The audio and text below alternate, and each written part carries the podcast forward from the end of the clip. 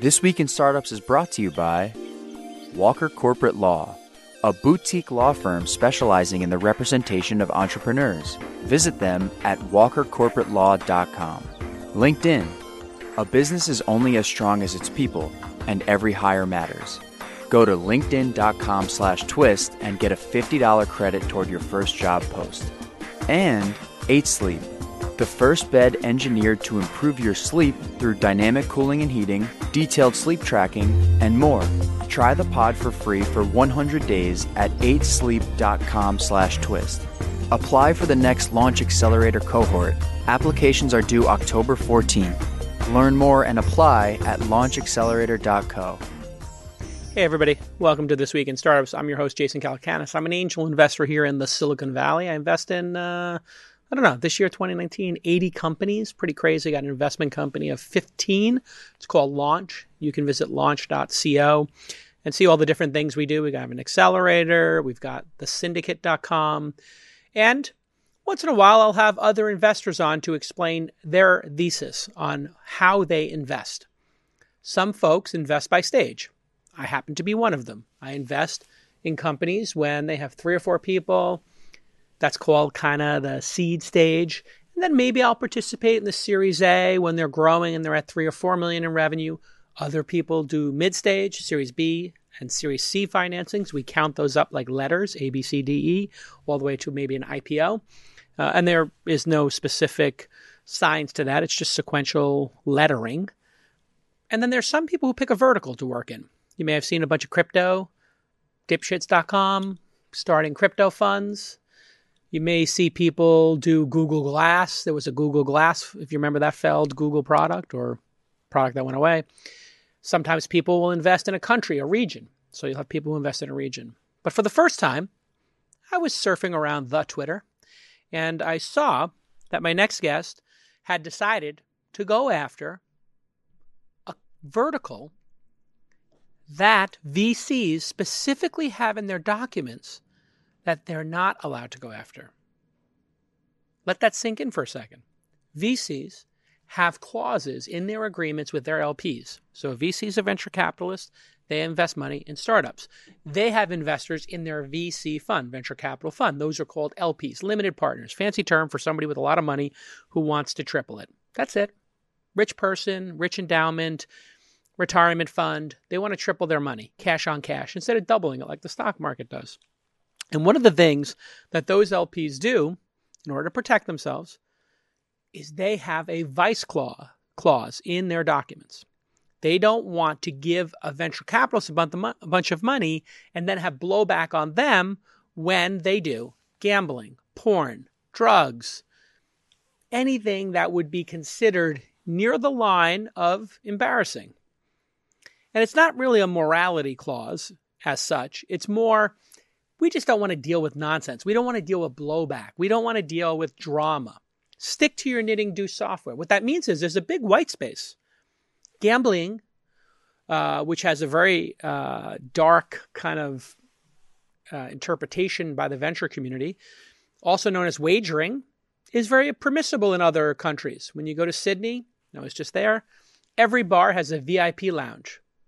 And the VIP lounge has a bunch of uh, slot machines. You can gamble. Anybody who wants to gamble anytime can do that. Here we kind of leave gambling to like casinos, and um, then we look at drug culture. Obviously, some places allow cannabis, psilocybin, other things. VCs don't want to deal with this. It just creates too much drama. But Catherine Dockery, Dockery, did I get it right? Yes, you got it right. Welcome to the pod. Thank you. You are the founding partner of Wait for It, Vice Ventures. okay, you heard my little preamble. Um, how did you come up with the idea to start a fund based on Vice and why? Yeah, so I came up with the idea when I was interviewing for a new role. Actually, uh, I was working at Walmart on the M and A team there, and basically all of these venture capital firms asked me to pitch a business. So I pitched this business that I personally invested in, Bev. Um, and all these fund managers were like, you know, Catherine, we love Bev. We love the company. We love the branding. We love what they're doing. Um, unfortunately, we're not allowed to invest. What did, what did Bev sell? Uh, Bev sells a, a canned rose business. So literally, VCs were not allowed to sell rose all day. They Yes. could drink rose all day, but they couldn't invest. Yes, exactly. This to me seems a bit hypocritical because literally two thirds of the venture community is high AF at Burning Man for seven days straight. We'll put that aside. They the venture firms would not touch rose. Yep. They would not touch Jose. Despite again them saying they love the founder, they love everything about the business. But because of their clauses They weren't allowed to invest. is there a specific name for that clause? I A call it- vice clause. It is a vice clause. Yep. All right. So you realize they can't invest in something as legal and acceptable as alcohol. Yep. And you decide you want to start a fund based on that. And then I tried to understand what the vice clause actually meant Okay. and what it precluded.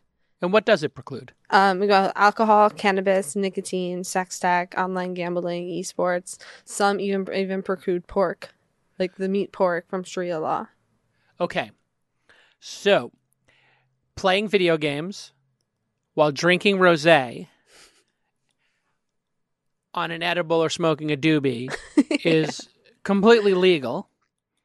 Perhaps even advisable on a Friday night. I'm just you make your own decisions here. Sounds like a lit Friday to me, a little rose and a little Age of Empires. I might be down for that. You're saying VCs can't touch it Nope, because of the vice clause. because of the vice clause. Esports? Esports, Esports. some esports. That's bonkers. It's bananas. It's totally out of this world crazy. And has that changed as cannabis has become legal? So a lot of VCs um, have started putting up um, vehicles together that basically ignore their vice clause. Got it. So they're doing little sidecars Yes. that say, hey, we might want to touch cannabis. If you're down with that, uh, if you're okay with it, you can invest in this side fund or you can do the main fund if you're not. Yep. So when you went out to raise this fund, what was the what was your experience? Um, I had a lot of very positive experience actually. Yeah. yeah, people like we totally understand this. This is needed in the market. Um, we'd love to have a fund that invests in things that other people can't invest in. Um, we think that you can do this in a harm reduction way. Harm reduction way. Okay. Yeah. Unpack that. What does that mean? Harm reduction way. So harm reduction. So basically, the thesis is that the future of vices, I think, kind of boils down to harm reduction. Hmm. Um, so like, so like for example, like Juul was a harm reduction for combustible cigarettes. Right. Yeah, And do you buy that? Is it harm reduction or did they get that right or wrong? I think they got that right. There's over 6,000 chemicals in combustible cigarette. Of that, 68%, 60 of them are um, carcinogenic. got it. And then in an actual, there's Juul. 11 chemicals in a Juul. 11. hmm But they did make it pineapple flavor and did some advertising that was semi targeted towards kids, it seems. So perhaps they would do some things differently. Yeah. And I guess your thesis would be as an investor, you might be able to help them to understand harm reduction versus, yeah, um, Yeah, getting exactly. kids addicted to it. exactly. What could they have done better with the kid thing? Should that have been a prescription, Jewel? I always thought it should have been a prescription. Like you go to your doctor, like you get the nicotine patches. Should it have been a prescription in your mind? I don't think it should have been a prescription. No, No. I think that. How do you keep Mm, um, kids off it? Like so- something like one in three kids is using these things. I think that they could have had better advertising and better marketing. Oh, okay. Um, How? Um, n- not necessarily have like lemon flavored, Got like it. gummy drops or something. So skip the cotton candy. Yes, and the Rainbow the sherbet fairy flavored. I yeah, I saw that original marketing and it was like looked like a Benetton ad yeah, with like kind of like aspirationally teenager, like barely in their teens, like 18 or 19 years old, yeah, which is what a high school kid wants to be. They want to be 18 or 19. Like that's kind of the aspiration. It's like you don't want to be old, but you want to be able to buy alcohol to go to college. yeah. Um, and what was it? You got Mark Andreessen involved in this? How, how Yes. did you loop Mark Andreessen into this? He's one of the most famous uh, investors in Silicon Valley today. I sent him a cold email. I got it. Okay. So people are having a hard time raising funds. You sent Mark Andreessen a cold email and he put in 50 or 100 grand. He put in a nice amount of money. Nice amount of money. And he has his own fund. So he was like, I want. Did, he, did you meet with him? Yes. Okay. So you went to meet him. And what was his take on what you were doing? I'm curious. He was like, I think this is really clever and I think this is needed. And he basically said that the vice clause ran much deeper than I even knew. Really? Yeah.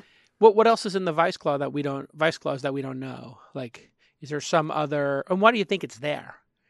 I, I thought it was for embarrassing kind of things and blowback. What do you think it's there for? Did you do any research on that of like where Yeah. it came from, the origination? So I think it of comes down to like who do, like, gets to decide what vice is. So a lot of vice clauses actually, um, they start basically um, from church from church organizations and religious organizations, and Ah. they Really? kind of get to decide who vi- like what vice is and what vice isn't. Got it. Um, all right, when we get back from this quick break, I want to talk about how much did you raise for this, and then how are you picking companies? Because once you put out a tweet, hey, I'm in Vice Tech, uh, or I've got a Vice fund, I would think you would get a lot of interesting emails. when we get back, I want to hear some of those crazy emails Yeah. on This Week in Startups. Walker Corporate Law. You've been there with me since the beginning. Thank you, Scott Walker. Walker Corporate Law is a boutique law firm that specializes in the representation of entrepreneurs and founders. And their lawyers have 10 to 20 years of experience, and there are no junior associates getting on the job training. They offer all kinds of great services that you would, you know, normally think about when you're starting a company, but they also do things like mergers and acquisitions, licensing agreements, and your privacy policy and your terms of service. You want to work with Scott Walker and his team at Walker Corporate Law because they encourage fixed fees. In other words, they tell you, hey, you want to do this? It's going to cost X. You want to do that? It's going to cost Y. And you don't have to get that sticker shock when you get your bill from your attorney at the end of the month. No, Scott Walker does not want to do all that billable hours nonsense and then get you uh, some inefficient product. No, he wants to be efficient. He wants to get done quick and tight and do it right. So email my pal Scott Walker at Scott at Walker Corporate Law, Scott at Walker Corporate Law. Make sure you tell him Jason sent you. Or you can visit him at walkercorporatelaw.com. His number 415 979 9998. 415 979 9998. How cool is that? That he puts his phone number and his email right out there for you to email him at Scott at walkercorporatelaw.com. Thanks again, Scott, for supporting This Week in Startups. You're the longest running sponsor, I think, along with Squarespace. So I really appreciate that. Okay, let's get back to this amazing episode. Can I interest you in some nicotine, cannabis, alcohol, gambling, psychedelics, or sex toys? If so, you've come to the right place. Today, my guest is Catherine Dockery, and she is with Vice Ventures, Vice underscore Ventures, um, and she's raised a fund. Is it disclosed how much it is? Um, around twenty five million. So you got 25 million to put to work. That's a big number in vice related uh, startups.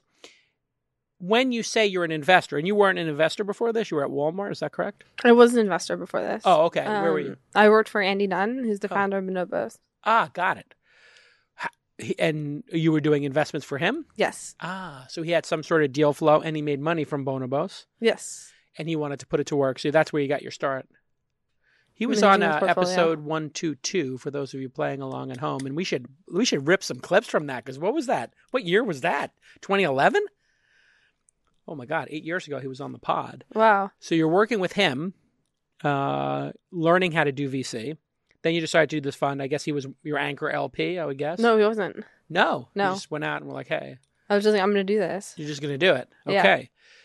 When you put I am now the Vice Ventures general partner on your LinkedIn, you must get flooded with emails. Uh, anybody who's writing checks for a living gets pretty popular. What kind of companies are emailing you? I saw Sex Doll Company, which was very funny. Sex doll. Sex Doll. Self lubricating, has human hair, is programmed to talk. Okay. This is super disturbing, these dolls. I, I, mean, I don't mean to be judgmental, but this whole incel movement has got me rocked. Yeah. there's like literally a group of men and they believe that they are being persecuted by women and not being allowed to have sex. Interesting. You know about the incel movement? These are the No. people who like drive through crowds in cars and shoot places up. It's like part of this whole Reddit thing. And uh yeah, they uh they they don't know how to talk to women, apparently, and ask them on a date, so they assume all women want them to suffer and they are involuntarily celibate. But anyway, you got a sex toy uh, or sex doll, which is I guess a sex toy. Was that something you would invest in? Is that No. a technology? No. I mean, they're growing it in Japan, Got it. which is kind of where the market for this is, is in Japan. Yeah. But I just don't think it's necessarily a venture backable business. Like, where's the exit for something like this? yeah, they would have to be incredibly they would have to be incredibly profitable and be able to IPO Mm-hmm. or I guess yeah. N- Are any of the pornography businesses they none of them have ever been venture backed, but have they ever been private equity or backed by other individuals? How how is porn backed and how do you think about adult entertainment as such? So some virtual reality porn is backed by investors, Really? Yeah. Venture firms or not firms, but individual people. you think that has potential virtual reality sex as an Um, investment? I'm I mean, curious. I wouldn't write it off completely, uh, Yeah. just because like someone come up with come up with an idea that's so brilliant that it would just work out. right. Um, but as it is right now, I don't think it's necessarily the most venture backable business. Yeah, again, you have the exit problem. Yep. So in cannabis, there's an obvious exit, which is the Canadian stock market is getting filled with cannabis companies, apparently. Yep.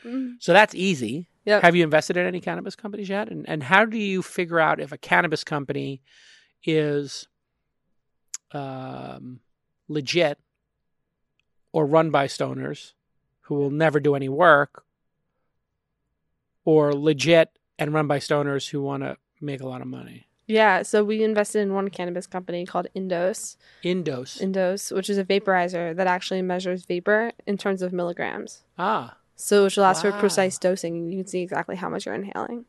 wow, that's Yeah. brilliant. Yeah, it's super, the founders out of this world See, incredible that's too. what I thought Juul should have had. Juul should have had something that said, "This is how much nicotine you're getting." Yep. and you should when you buy it it should be allowed in a 24 hour period to give you a certain amount of nicotine and then stop if you've opted into that right Yep. and it should track it in an app or track track it on the device and then just you could sort of like the screen time you could ignore it if you wanted to but at least you could set a limit but people are just dragging on those jewels really hard and they have no idea and then the same with cannabis like Yep. if you hit one of those vape pens who knows what you're gonna what's gonna happen to you right? And just by if one person has big lungs and takes a huge drag versus somebody has small lungs and takes a short drag, is that a massive difference? I would think so, right? I would, I would assume so. Yeah, I would assume so. Well, that's interesting. Is that product in market yet? Um, I've spoken to two companies actually that are doing something similar to that. Oh, with the with the recording, your your one Indos, Indo, uh, so Indos, but for nicotine specifically. Oh, for I nicotine. spoke to one. but in cannabis, is that in market yet? The Indos? Yeah, so it's available in California for sale. really? Yeah, mostly in Los Angeles. So Oh, at the MedMen location. MedMen. I don't think that they're in MedMen. No, but, But- you're kind of rolling your eyes at MedMen. Is that do people in the cannabis industry like hold them in disdain or something? Why? Uh, the reaction. MedMen, I don't know. It's a very um, Corny? peculiar place. really Yeah, I would say so. peculiar. Just huh. because they're not known to, um, to treat their suppliers in the best way possible. interesting. Yeah, Ah, so they don't pay them on time, or they, we don't pay them on time. They negotiate terms constantly. oh, ki- so they're kind of like Walmart in that way, where they're just No, totally. they're to- like, totally brutal to their supplier. yeah, I would say that's a completely fair. Yeah. I mean, Apple was known for that too. I mean, if you get anointed by Apple to be in their store, it's incredible for your brand. But my understanding, I don't know if this is true or not, but I've heard this multiple times. So, and it, but it might be old information that they kind of tell you what percentage you're going to get of the sale. Which So makes to- total sense. You have all the leverage. you have all the leverage, but it's also kind of a little bit heavy handed. You're Yeah. like, would you like to be the one anointed battery pack or iPad case that's not our iPad case? We're taking 77%, you're getting this percent. Yeah. Walmart does that too, I think. Yes. They tell you what your margin is. Walmart is brutal to suppliers. Really? No, wait, you work there or? I did work there.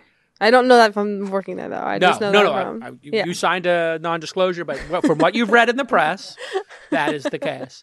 Um, so, wait, you grew up in the uh, West Village? I grew but up in the you're- West Village. but you're from uh, Brooklyn. I'm from Bro- no, I live in Brooklyn now. You live in Brooklyn now, Yeah, but you grew up in the West Village. until I was about 14. You left Manhattan for Brooklyn. Yep. No, I left Manhattan for Westchester, which is even worse.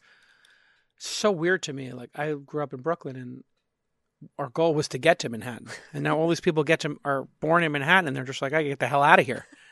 Manhattan's fabulously boring, isn't it? Brooklyn is the best. It is the. I was trying to tell people that they told me it's wrong, so I was like, "All right, I'll go to Manhattan." Now, apparently, Brooklyn is the best. Now you're right all along. I was right all along. Yeah. It actually got kind of cool. Like all the cool restaurants came and artists and everything came Yeah. to Brooklyn now. Um, so you've invested in that one company that does the the dosage. That's brilliant, hmm and there's definitely exits there to be had. Totally.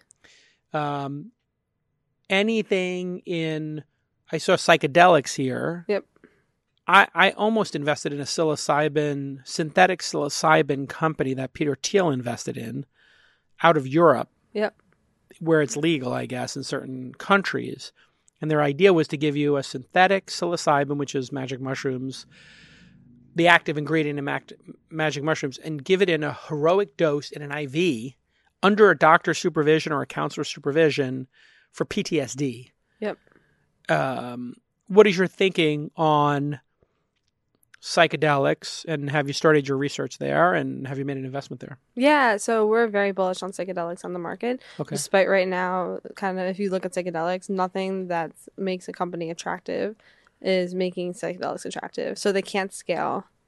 Can't scale? No. They can't scale. They can't necessarily e, have a product that exists because you have to pass all these clinical trials, Right. which also makes me really scary because I'm not a doctor, so I can't necessarily say like what's medicine, what isn't medicine. Right. Yeah. Um, so that being said, besides those things, we're very bullish on psychedelics. didn't Oakland just pass something to decriminalize Yes. grown, which I don't understand. Like, if you've ayahuasca and psilocybin are okay because they're grown, they're plants, Yep. but then lysergic, whatever LSD or cocaine wouldn't be because it's a, they're chemically produced. It's bananas. But that is the That's the law. that is the law. I got it right. Yeah. I mean, I've only read like one or two articles on this, but so what you're thinking about the impact of that and what's our horizon? Because it looks like cannabis, we had a national referendum in Canada. We're at whatever, 30 states here or something. So we'll have a national referendum in Trump's second term or Kamala Hall- Harris's first for sure. Yeah. Because she's definitely down. Based Yeah. on what I've seen, I think if we get that other one, what's her name? Elizabeth Warren. She's not down. No, she's like a Mm. soccer mom. She's gonna, she will be give you a lecture if you smoke a doobie, even if it's legal. I yeah. was thinking about the other one, the crystal lady. Who's the crazy crystal lady? Marion Williams Crazy crystal lady. running for president. You don't know. This I, the- I don't know. She's not. I I don't don't know think she crystal didn't make lady. it to the top five, but um, so can you make an investment in that space? And have you started meeting with folks yet? Or do you Yeah. so we've met with a few folks. Think, okay. What is their Um, thesis of how it becomes a venture backed business? Um, their thesis is that it gets bought by Johnson and Johnson, Hmm.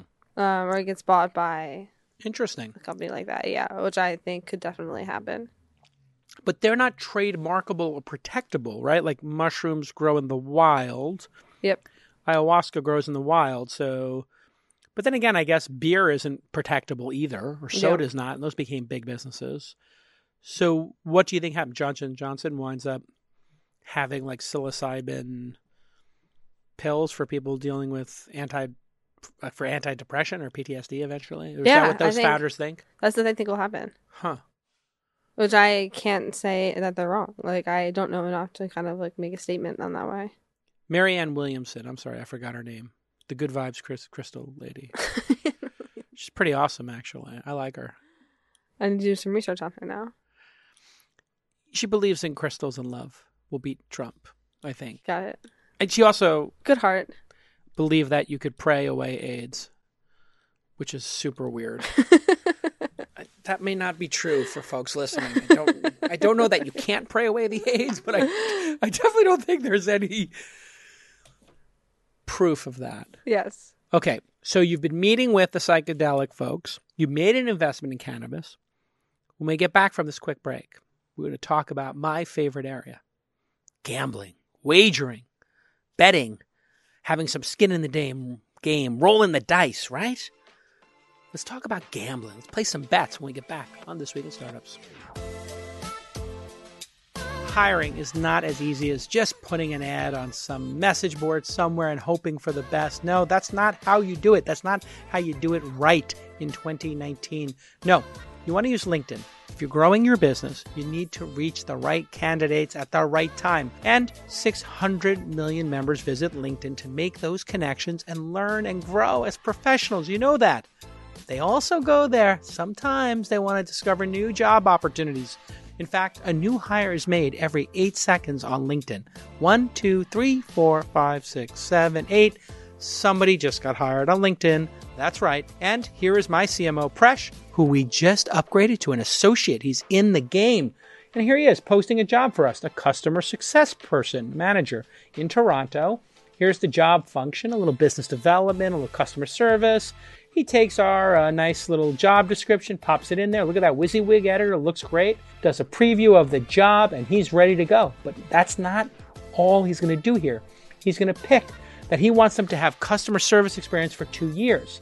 And he's going to post that job, and it's going to show that job to the right people at the right time. He did that in seconds.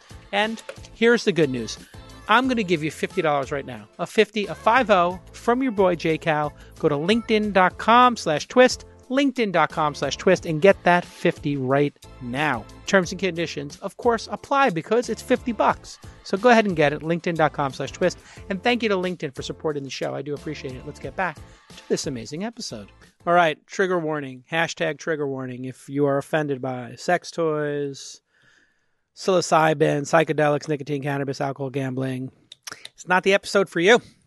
But if you're a human being on planet Earth who is not in denial, um, these things are part of life. People have sex, they smoke weed, they drink, sometimes they even gamble. Have you started looking at gambling companies? And what do you think the opportunity in gambling is? Yes. So I actually made an investment in a skill based betting company. Okay, explain what skill based is betting, wagering, versus gambling.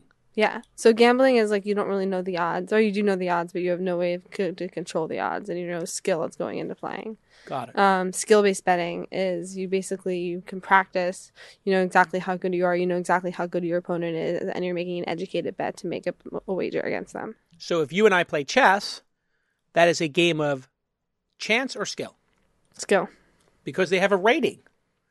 And if you've been playing for a year, you're going to beat people who've been playing for a month. And if you've been playing for 10 years, you're going to beat the people who've been playing for a year in all likelihood. Yep. You can improve your skill. Exactly. Now, if we're playing roulette, game of skill or game of chance? Chance. because no matter how much I practice roulette, no matter how much training I have, no matter how much effort I put into my 10,000 hours of roulette, there's no way for me to get an edge on you. What about blackjack? Because some people count cards, some people know the math better than other people. Skill or chance, or both? I would say both, but more chance. more chance than skill. So 70% chance, 30% skill or Yeah. something. Where do you think poker falls? Because we had our Black Friday in America. I think it was Black Friday they called it. When they banned poker, which I would consider a game of skill with some chance. Yeah. What do you think about poker? Should it be legal? I think poker should be legal. You think it's going to, it should be. Yeah. And they're slowly making online poker illegal, but they had that Black Friday when they banned it. Yep. Is it a game of skill, chance, I think it's more of a game of skill than it is of chance, but I think there's elements of chance involved. Right. Because even if you and I get it in 80 20, you've got aces, I've got 2 7, I could still hit two sevens and beat you. Yep. Still a 20% chance that could happen or something. Yep. Interesting. You play poker? No. Okay. That would be a good one for you to. I need So- to pick it up. You should pick it up. Players Lounge is one of is a company you invested in. Yes. What do they do? So it's a, a skill based betting platform for esports. Ah, So you can go on and play FIFA and win money versus another person. versus another person with a similar skill set. Uh, does FIFA the, the do the game manufacturers need to approve that use of their game or no? No. You're just matching people together, and then you watch the game and figure out who won somehow. Yep. And then it's all self reported. Um, They self-report. Yeah. What if there's a dispute? Then a player's launch handles it Got it. Does that happen a lot, or just people very, very rarely. very rarely? And then what does player lounge get? Five percent of all the wagering. They get a vig or something. Yeah. What is it? Ten percent. 10%. Ten percent.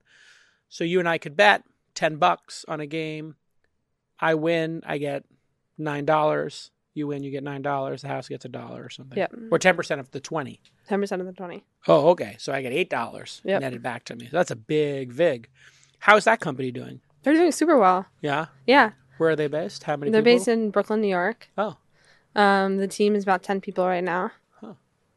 They're doing very well.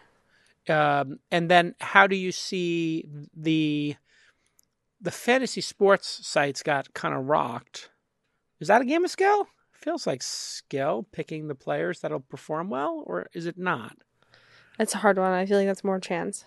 More chance.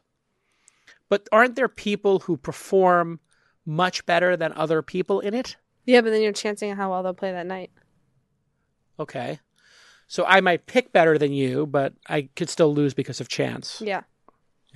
how, how do we ever reconcile what percentage is chance versus skill in these kind of like poker, blackjack, and fantasy sports situations where it's not obvious, like chess and esports, where a Um, 100% of the outcome is my work? I think that's a great question. Yeah. Yeah. Unknown. Unknown. Interesting. But it's all going to change, right? Isn't the the NBA, the NHL, and the NFL are all putting teams in Vegas, and they all want to have in-game, in stadium, in arena betting. That's all coming, Yep. and none of the VCs are investing in it because they have these vice clauses, and you just get to come in and slurp it all up. Yeah, it's fun. Yeah. Um, who are your LPs uh, and how do they look at you? Are these traditional LPs who are like, oh, thank God somebody is doing this? Or are they just CEOs and individuals who want to be in it? You got family offices. You're not getting the Harvards and the Yales and the Dukes to do this kind of thing, I assume. No. So you're not getting the big endowments. No. You're not getting the retirement funds. CalPERS not in yet. Nope. But family offices, Family offices are in, as are a lot of founders founders like and it. people who manage money. Love it. ah, money managers like it. Yeah. Interesting. They get it immediately, and they're the ones that write the check the quickest. are there things that you won't fund? And how would you look at, I don't know, uh, funding? Because you had harm reducing was your Harm reduction. harm reduction as an, a highlight. So if somebody were to make something in cigarettes or alcohol, how do you would you invest in a cigarette or alcohol company? Um, I don't think we invest in a cigarette company just because that doesn't really seem to be the trend going forward. Yeah. Is combustible cigarettes. Yeah. Um, alcohol, we would definitely invest in an alcohol company just because there's exits every few years in spirits. So a tequila company, no problem. Yeah. who typically invests in tequila companies these days? 'Cause It seems like everybody's got a tequila company. VCs, everybody's investing in tequila right now. VCs are investing Yeah. venture capital money in tequila. Yep. Just because George Clooney made a Yeah, fortune, it's crazy the amount of money that's going into tequila. I get sent decks to, for tequila at least once a week. tequila's horrible. Wha- I what's- mean, I don't think there's going to be another huge exit after the George Clooney exit, so I don't really understand like why everybody is flocking towards tequila. it makes no sense. I agree. Um, what does a tequila deck look like? Just a bunch of people on. On a beach, having fun, popping bottles. It's literally just people doing shots, and they're Yeah. like, "That's," and they just put an arrow. That's our That's our liquid. tequila. That's our tequila in the shot glass. Look, these Yeah. people are really drunk. These people are drunk and they're paying six dollars a shot for our tequila when Yeah. they could literally just drink rubbing alcohol and it would taste as good. yep. Totally. What's the churn like on tequila, I wonder? fantastic question? It's a fantastic question. Yeah. Every time I've had tequila, I've churned. So so thank you. Thank you. Thanks to the boys and the It la- At least one landed today. Um, so I- I'm fascinated by the alcohol opportunity, but you haven't done one yet. We've done Bev. Oh, you did Bev. Um, we did it. And wait, on- what is Bev again? What do they do? They It's they- a canned wine, canned wine. and so it's a direct to consumer canned wine I business. think I may have had it. Yeah, I'm, I'm sure it's everywhere now. people want to drink wine out of a can. Mhm. How's it taste? it tastes delicious. It's just yeah, Tastes like rosé. just tastes like rosé. Yeah. Um. So we did that. I did an SPV for a business that's called uh, Ten to One Rum. Ten to one rum. Yep. W- what's their angle? So it was founded by one of the youngest executives at Starbucks, Okay. um, who oversaw innovation and M and A. Interesting. So he like really understood how to grow a beverage business. Got it. What is the secret to growing a beverage business? Is it about marketing and celebrities? Is it about distribution? Is it about the bottle? Distribution, hundred percent. Distribution. Yeah, I would say. And in this context, what i- how does that work? Is that like getting a bunch of people to go to bars and convince bar owners one by one to stock it? So that's definitely part of it is having like a off premise or on premise sales team Got it. who goes around and makes sure that your product is in bars. Um, but then also part of it is just making sure that you're getting the best distribution when it comes to traditional distribution. Interesting. So people have to see it. Yeah. Do people make decisions on these drinks based upon the taste of them or on the image of them? Like whether to carry them. Well, I'm thinking more of the consumers, but also to carry them. Yeah. I think combination. Yeah. I think if something looks, it looks beautiful but like t- absolutely terrible, then you're not carrying it. Yeah. But if something tastes good but it looks horrible, then you're probably not going to carry it either. Yeah. So I think it has to hit a happy medium. Yeah. It's interesting. There's this one tequila that comes in a big porcelain bottle. It's giant. Okay. And I see everybody orders a bottle of that now. I don't know the name of it. Just, is it white? It's white and blue. Yeah, I know you're It's like talking about. turquoise and white. It looks like it's uh, like almost like the gr- colors of the Greek flag, but Yeah. I see people drinking directly from that on Instagram. Yep. What about um sex? Have you invested in so far? Uh, sex tech? Have you met with a lot of companies? I'm curious. Met with a ton of sex tech companies. Tell us about those when we get back, because that's what everybody's waiting for anyway. On this week in startups. I can't wait to tell you about my favorite new gadget of the moment. It's called Eight Sleep, and it's a bed, it's a mattress, and it's a smart mattress, and it is life changing. I've got three of my friends who've now ordered this product because I told them, and they all love it, and now they're telling their friends to get it, and I'm gonna order a second one for my house. Here's how it works you get Eight Sleep, they install it for you, and then you take out your smartphone and you connect to your bed. Yeah, you're like, wait, how do you, what do you do? Why would you connect to your bed? You set a dial and you can set the sides at different temperatures. I like it nice and cold because I sweat at night. I'm a guy. I need to cool down. I run hot. My wife wants it hot. She wants the bed hot. She wants it warm. And I'm sweating. And you know what we used to do? We used to get to the thermostat wars. You ever have that happen in your household? Well, no more. Now you can set the temperature on either side of the bed. And when you wake up, you can study your sleep data because the bed is recording your tossing and turning, what time you went to bed, all the different stages of sleep, and you can optimize. Listen, companies spend millions on tools to make their employees more effective and to make their companies more effective. Well, the ultimate hack is for you to make your sleep better. And that's what 8 Sleep does.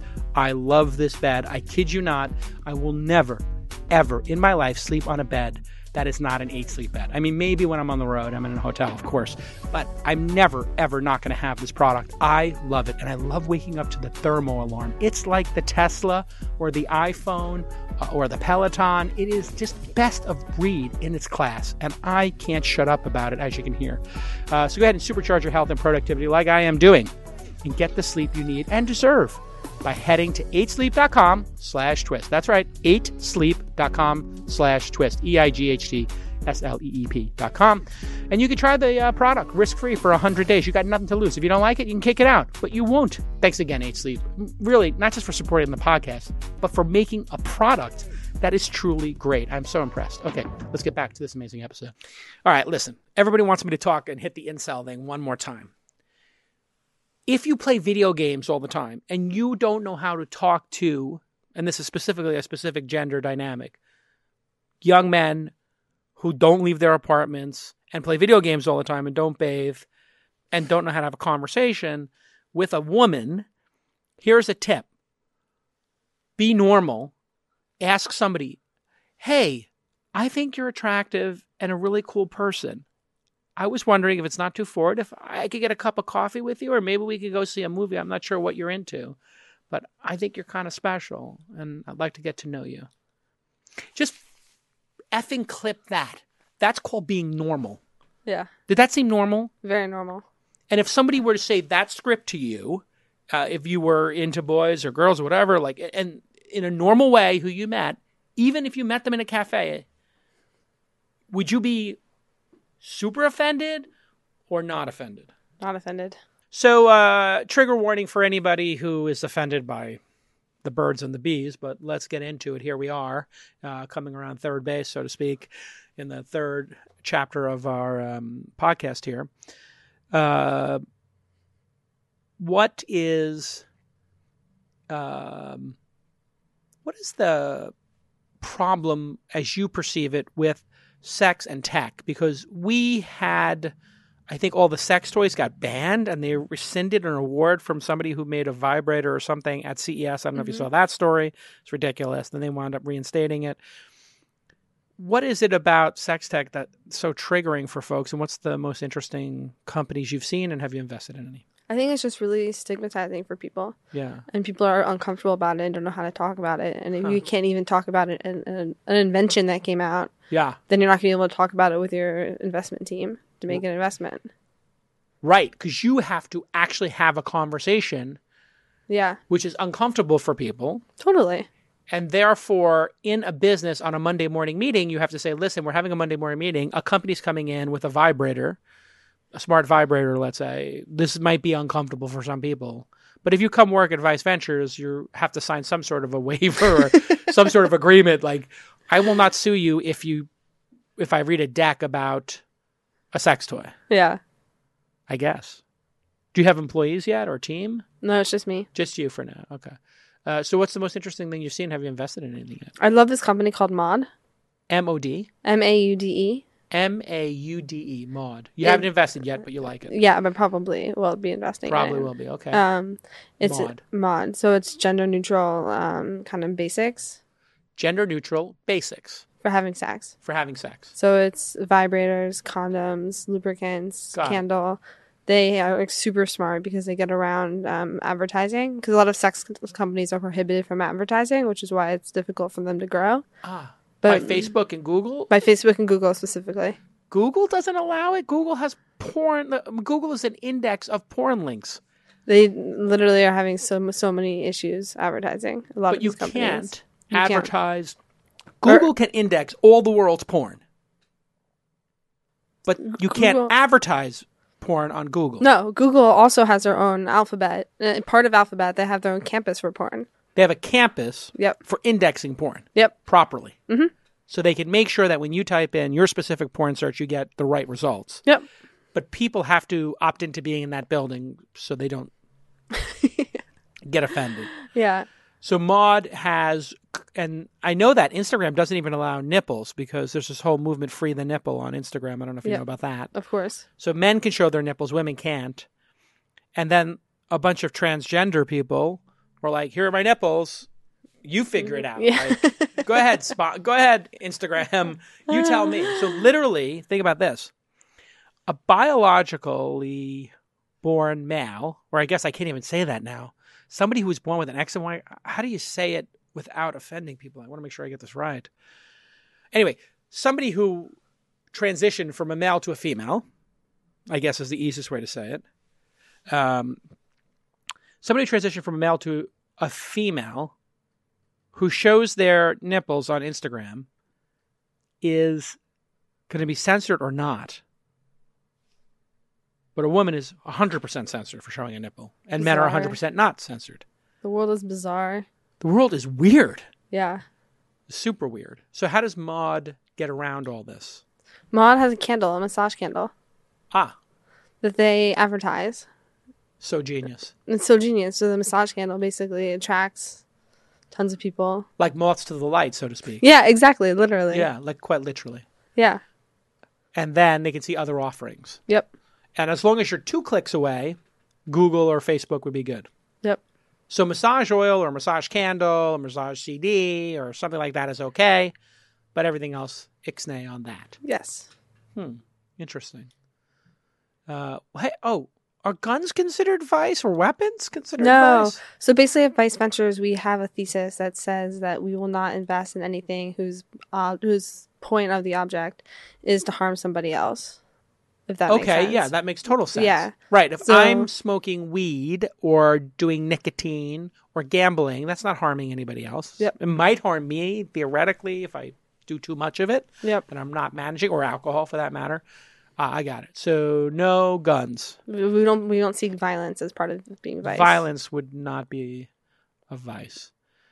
And in a way, I guess everybody, you, depending on who you are, you could um, debate even if any of these things are vice or just things that could be vice if you take them too far.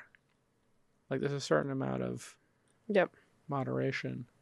Um, how did you, you hack your way into VC to begin with? I'm curious. you said you hacked your way in. Yeah. How'd you do that? I just decided that I was going to do it. So I started sending emails out and I was raising a fund. All right. you and Arlen. It's like literally everybody complains about like you know how difficult it is to do all this. And I'm not saying it's easy, Yeah. but you literally just decided unilaterally you were going to be a VC and started emailing people. And the idea was so good people couldn't deny you. And your track record having worked at Walmart or for the Bonobos guy, Andy Dunn, those two things, I guess, made you credible in some way. So a little bit of credibility from your resume or LinkedIn combined with a great idea equals funding, equals new fund. Equals new fund. That's it. Yep. Were you shocked that you were able to pull this off? Um, no, because I really believed in the thesis yeah. and I thought it was really strong. So I kind of thought that the thesis itself was speak was for so itself. strong. Yeah. And I think in Ar- you know Arlen Hamilton, she's Mm-hmm. been on the pod a bunch of times. Like I think her thesis was also very strong, and she was able to pull off uh, a fund. It's like black women are not getting invested in. There's a whole group of people who are not even getting into the room where it happens. They're not getting meetings. Yeah. that would make that would be a great under service demographic like entrepreneurs who are being ignored you could just sweep in there and not have any competition for them because they're being ignored Yeah.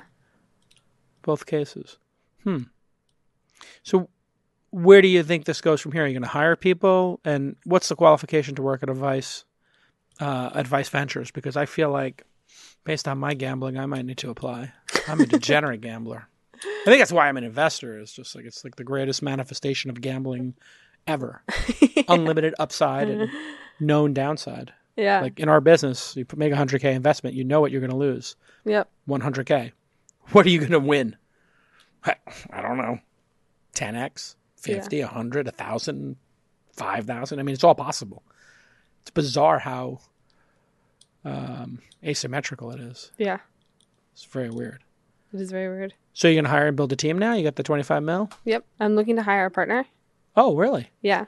Like a general partner? Like somebody to be your uh, partner? Yeah, like general partner. Um, but that off of that type of hiring position is very sensitive one to go about, and it's it's a very It's hard. it's a really hard hire. Yeah, that might be a mistake for you. Why? because it's so hard.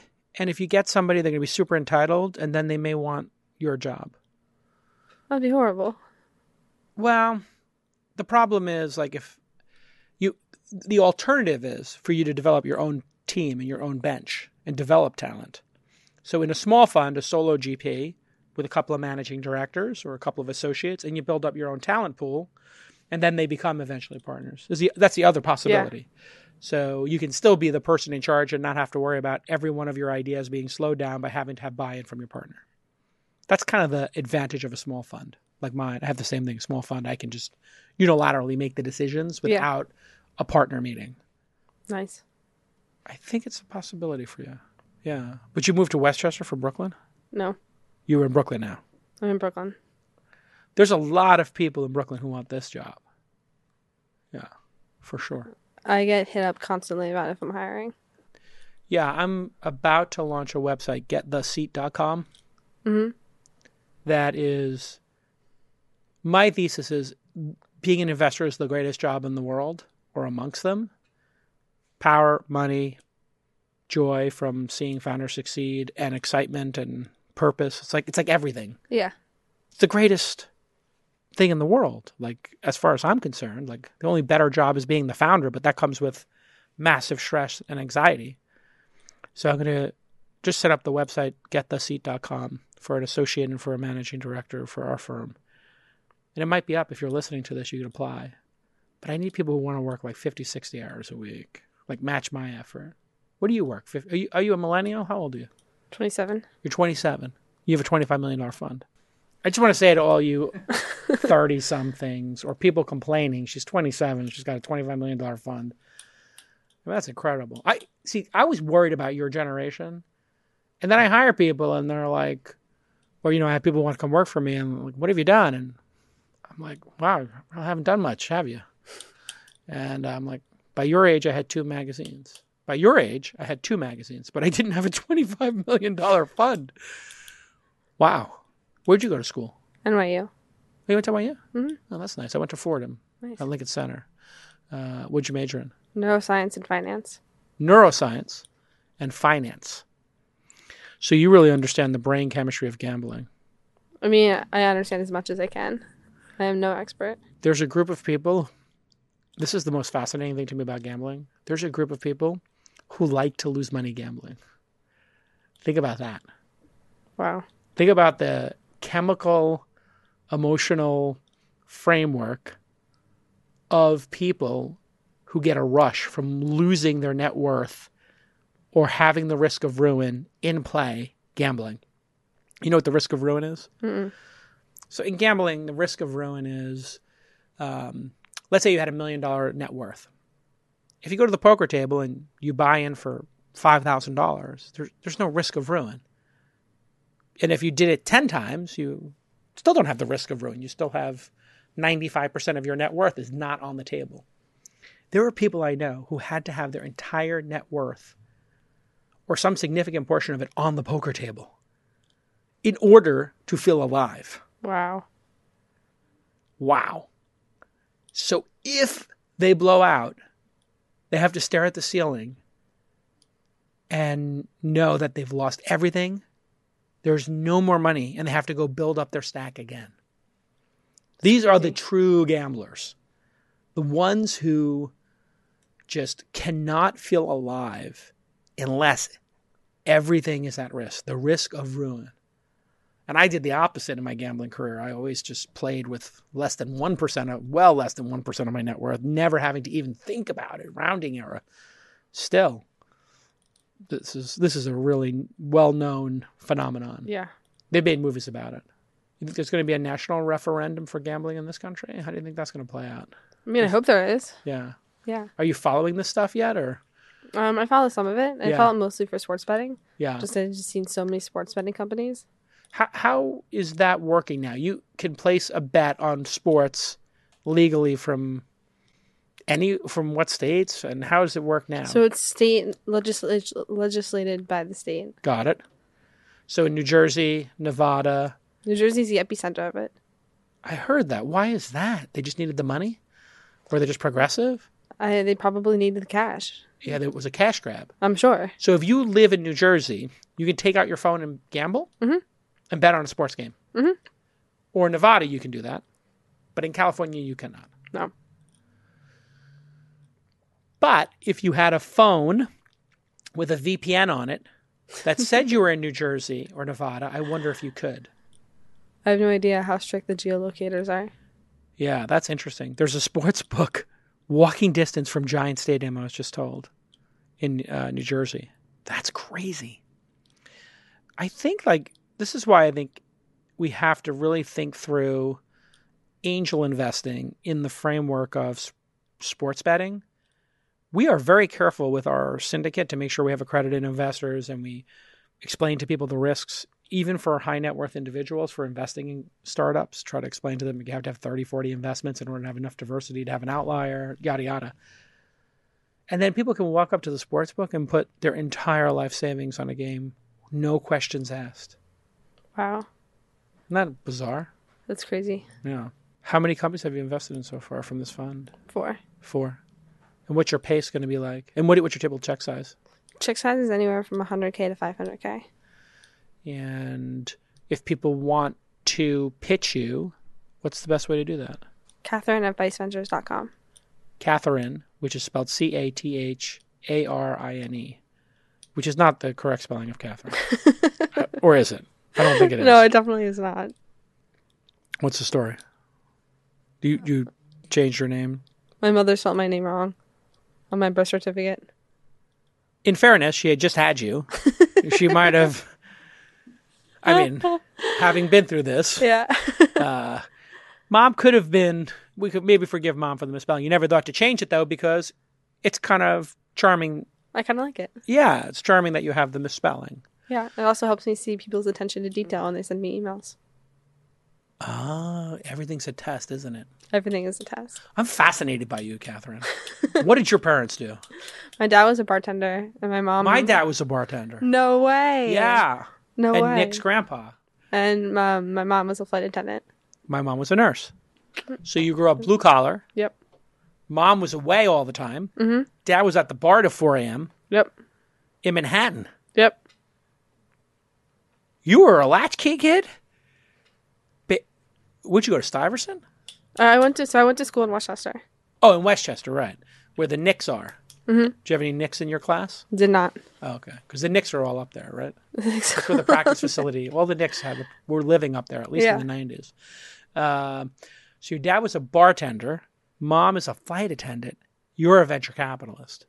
There it is, folks. The American dream is still alive. My mom was a nurse. My dad was a bartender, and eventually owned a bar. And uh, here we are, two venture capitalists. Love it. I love it. Catherine Dockery, uh, I wish you great success with Vice Ventures. Everybody can follow Vice Ventures right now, Vice underscore Ventures, uh, and Catherine at viceventures.com. Nicely done. Thank Creative you. idea. And uh, share your deal flow, okay? Let me know when you're going in on something. Let's stay friends. let's, let's be friends. How Let's about be that? friends. Let's Look be at friends. that. Perfect. I love it. Yeah. Well, that's kind of the the podcast is a great front for making friends. You just have people on your podcast, and now you have friends. You should do a podcast. I should do a podcast. You should do a podcast. Yeah. Well, you know, you'd be a great podcaster because you're a woman of few words.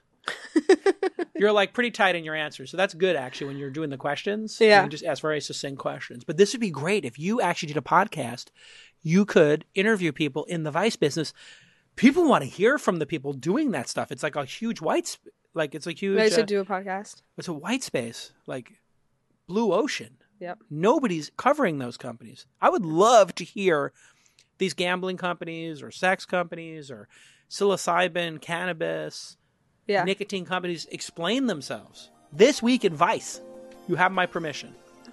You can use th- this week in Vice. All right, we'll see you all next time on This Week in Startups. Bye bye.